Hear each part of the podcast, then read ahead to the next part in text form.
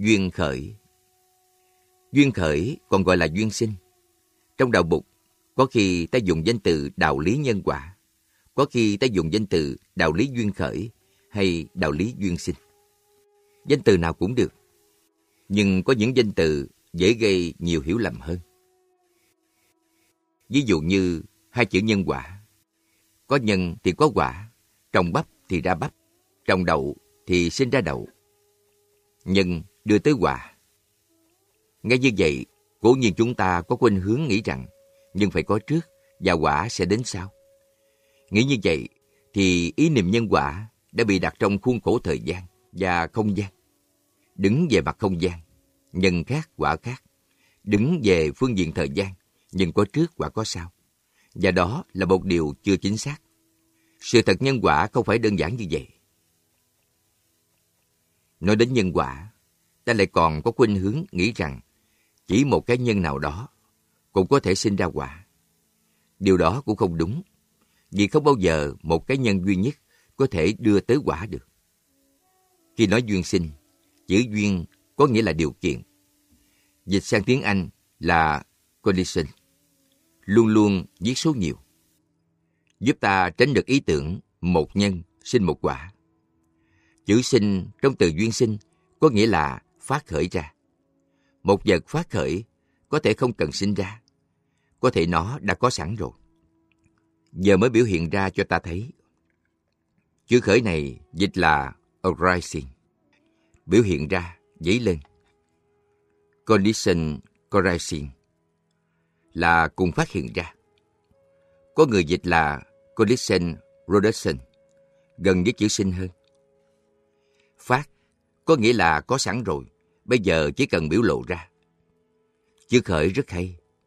Ví dụ như khi một niềm vui phát khởi, thì niềm vui đó không hẳn là mới được sinh ra. Nó chỉ phát hiện thôi. Hạt giống của niềm vui có sẵn trong ta rồi.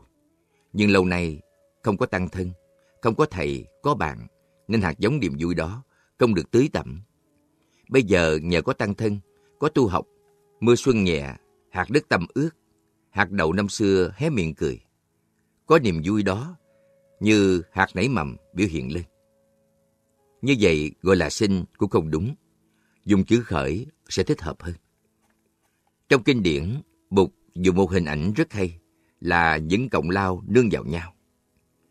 Ví dụ có ba cọng lao nương vào nhau mà đứng. Nếu lấy đi một cọng thì các cọng lao kia sẽ ngã xuống. Cái này nương vào cái kia mà có, cái kia nương vào cái này mà có. Hình ảnh giao lô rất nổi tiếng ở trong đạo bụng Giao lô là những còng lao dựa vào nhau mà đứng vững. Trong đạo lý 12 duyên khởi mà chúng ta sẽ học sau, thì vô minh duyên hành, hành duyên thức, thức duyên danh sắc, vân vân.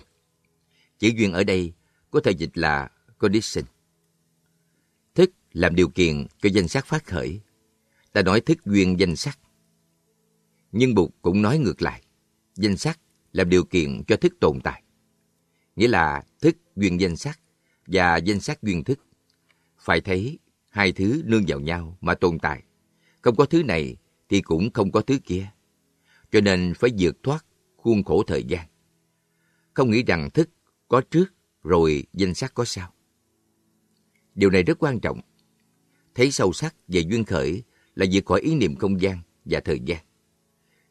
Không tồn tại biệt lập với danh sắc và danh sắc không tồn tại biệt lập với thức. Trong phạm trụ không gian, hai cái dung lẫn nhau. Trong cái này có cái kia, và ngược lại. Cho nên ý niệm về tương tức đã có sẵn ở trong cái giáo lý đạo bục nguyên thủy.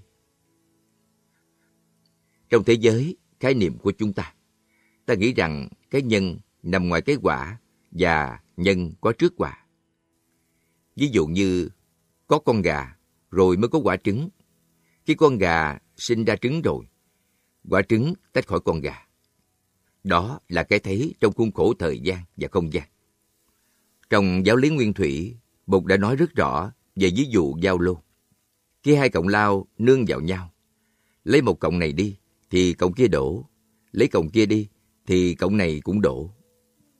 Cọng này là điều kiện tồn tại cho cọng kia, và cọng kia là điều kiện tồn tại cho cộng này. Ví dụ mẹ và con. Làm sao một người được gọi là mẹ nếu người ấy không có con? Và làm sao người đó được gọi là con nếu không có mẹ? Mẹ và con cùng sinh với nhau một lần. Giờ phút người này được làm mẹ thì người kia được làm con. Mà đồng thời mẹ cũng là con. Tại vì mẹ cũng là con của bà ngoại. Vì vậy, nhân đồng thời là quả, quả đồng thời là nhân. Cho nên, khi thầy A Nan nói, Bạch Đức Thế Tôn, tính nhân quả rất rõ ràng, mình có thể hiểu một cách dễ dàng được. Thì Bụt dạy, đừng có nói như vậy, thầy A Nan. Tính nhân quả sâu xa lắm, đừng nói là có thể hiểu được dễ dàng. Khi nhìn bằng con mắt không phân biệt, ta không thấy trên hay dưới, trái hay phải. Khi nhìn một cây bút, ta nghĩ đầu này là trên, thì thế nào cũng phải có đầu dưới. Không thể nào có trên mà không có dưới. Đầu trên là do đầu dưới phát khởi ra, và đầu dưới do đầu trên sinh ra. Trên là nhân, sinh ra quả là dưới, dưới là nhân, sinh ra quả là trên. Bỏ một cái đi, thì cái kia cũng mất. Ý niệm trên phát sinh ra ý niệm dưới, và dưới sinh ra trên. Hai cái đồng thời sinh ra. Nên ta có thể dịch tiếng Anh là correlation. Correlation là cùng có mặt, nương vào nhau mà có mặt. Bây giờ để cây bút nằm ngang, thì ta thấy có phía trái và có phía phải cũng vậy. Hệ có trái là có phải, hệ có phải là có trái. Phía phải và phía trái tương sinh, tương duyên, tương khởi, không thể loại bỏ một phía mà giữ phía kia được. Bụt đã diễn bày sự thật về duyên khởi bằng một câu nói hết sức đơn giản. Cái này có, cho nên cái kia có. Không thấy lời tuyên bố triết học nào về nguyên do vũ trụ mà đơn giản đến như vậy. Thử hữu tức bị hữu. Câu này chúng ta đọc hàng trăm lần trong các kinh, Nam Tông cũng như Bắc Tông. This being, that is. Cái này có, vì cái kia có. That being, this is.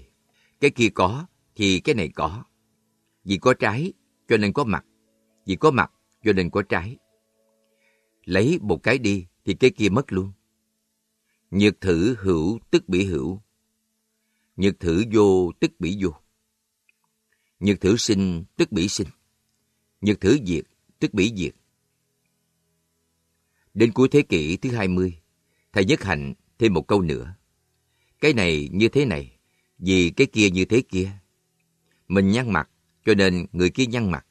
Mình khó chịu, cho nên người kia khó chịu. Xoay gương thì thấy. This is like this because that is like that. Con của bụt thì phải làm giàu thêm cho bụt. Đó là cành mọc từ thân cây, không có gì mới lạ.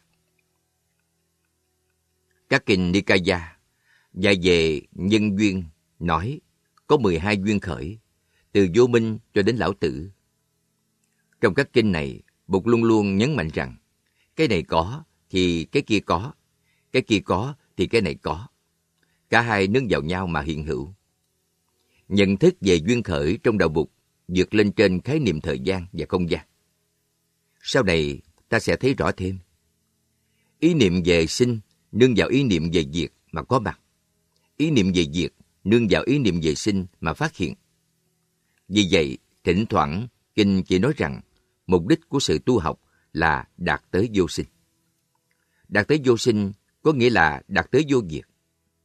Không cần nói tới vô diệt, vì vô sinh đã có nghĩa là vô diệt rồi.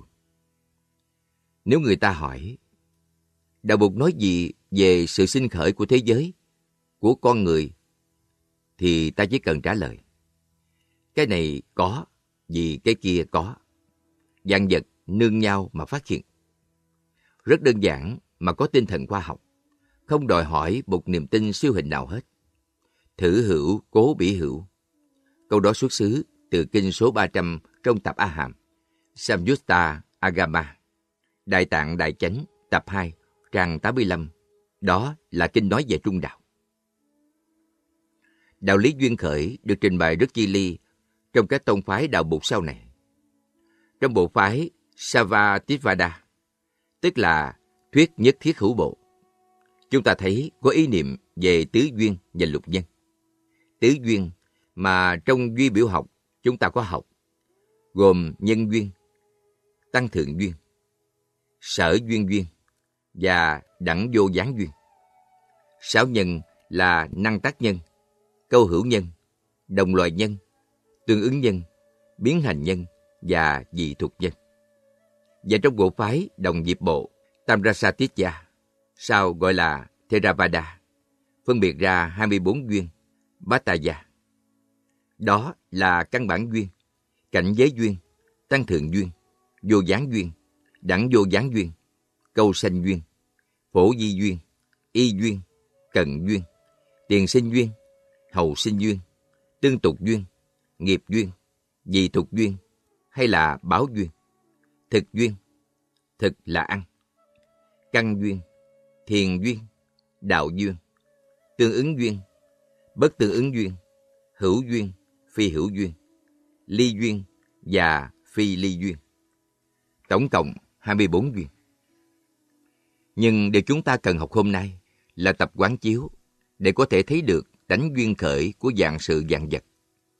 Để có thể vượt thoát được ý niệm về không gian và thời gian.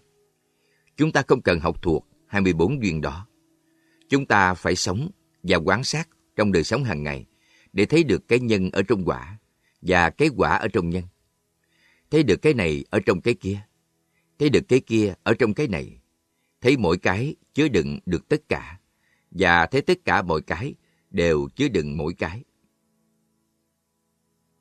Điều này rất quan trọng cho sự học hỏi và tu tập của chúng ta, để chúng ta thấy được rằng niềm vui chúng ta có hôm nay có liên hệ với tất cả những gì đang và đã xảy ra ở trong ta và trong đại chúng quanh ta. Một liên hệ tới tất cả. Học về khế lý và khế cơ, chúng ta đã thấy ngay rằng có khế cơ thì đồng thời có khế lý, và khi đã thật sự khế lý rồi thì chắc chắn khế cơ.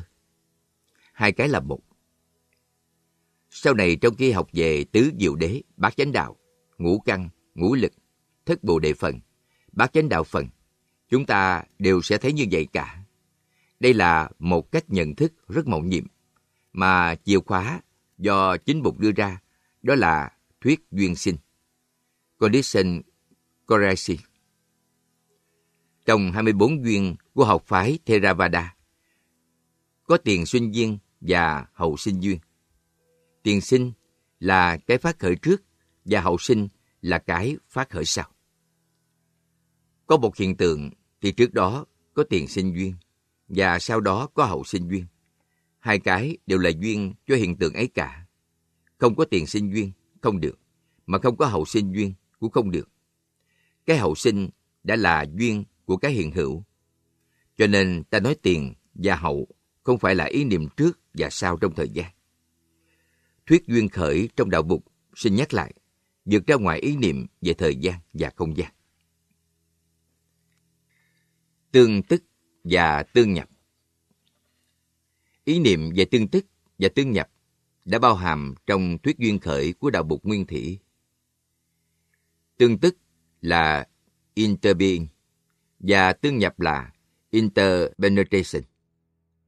Thí dụ trong khế lý có khế cơ, trong khế cơ có khế lý. Khế lý là khế cơ, khế cơ là khế lý. Đó là nguyên tắc tương tức và tương nhập của đạo lý duyên khởi. Không những khi học kinh điển và giáo lý, chúng ta phải sử dụng cái chìa khóa tương tức và tương nhập. Trong đời sống hàng ngày, chúng ta cũng phải tập nhìn để thực chứng tương tức và tương nhập. Nỗi buồn vui của chúng ta trong mỗi giây phút hàng ngày liên hệ tới nỗi buồn vui của tất cả những người khác. Khi chúng ta nở được một nụ cười, chúng ta biết rằng nụ cười đó từ đâu tới, từ cha mẹ, ông bà, tổ tiên, và cũng nhờ có các thế hệ tương lai, nhờ tăng thân trong hiện tại. Hiểu như vậy, chúng ta thấy được vai trò của chúng ta khi làm phát khởi một niềm vui hay một nỗi buồn nơi người khác. Chúng ta có thể dương một cánh tay dài để gỡ một mối kẹt từ 2.500 năm về trước trong chính ta hay cho một người bạn của ta. Chuyện đó có thể làm được. tại vì tất cả đều ở trong ta. Trong kinh Tạp A Hàm, kinh 288, Samyutta 2, 112, về ví dụ giao lô, Bụt nói rằng, người nào thấy được tính duyên khởi là thấy được Bụt, thấy được Bụt trong bản chất. Cho nên phải dùng đạo lý duyên khởi như là một cây đuốc để đi vào trong kho tàng giáo lý đạo Bụt. Khi thấy những điều truyền tụng sai lầm, thì nhờ hiểu đạo lý duyên khởi, ta có thể chỉnh lại. Chúng ta bắt đầu khóa tu bằng các bài học về nhị đế, về tứ tất đàn, để hiểu ngôn ngữ của Bụt. Nhờ thế, chúng ta không bị kẹt vào ý niệm và danh từ. Chúng ta học tiếp về đạo lý duyên khởi để thấy bản chất của giáo lý đạo Bụt. Một mặt là học để thấy một chút về ngôn ngữ của Bụt. Một mặt hiểu được một chút về đạo lý duyên khởi.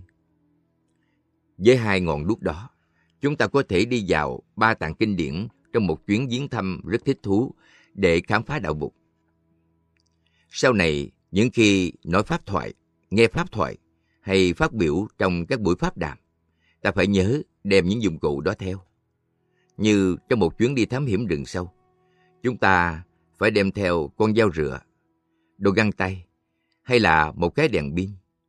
Khi chúng ta đi vào rừng giáo lý của đạo Bụt, truyền lại từ 2.500 năm nay, chúng ta phải có vài hành trang như nguyên tắc về nhị đế, về tứ tất đàn và về duyên khởi.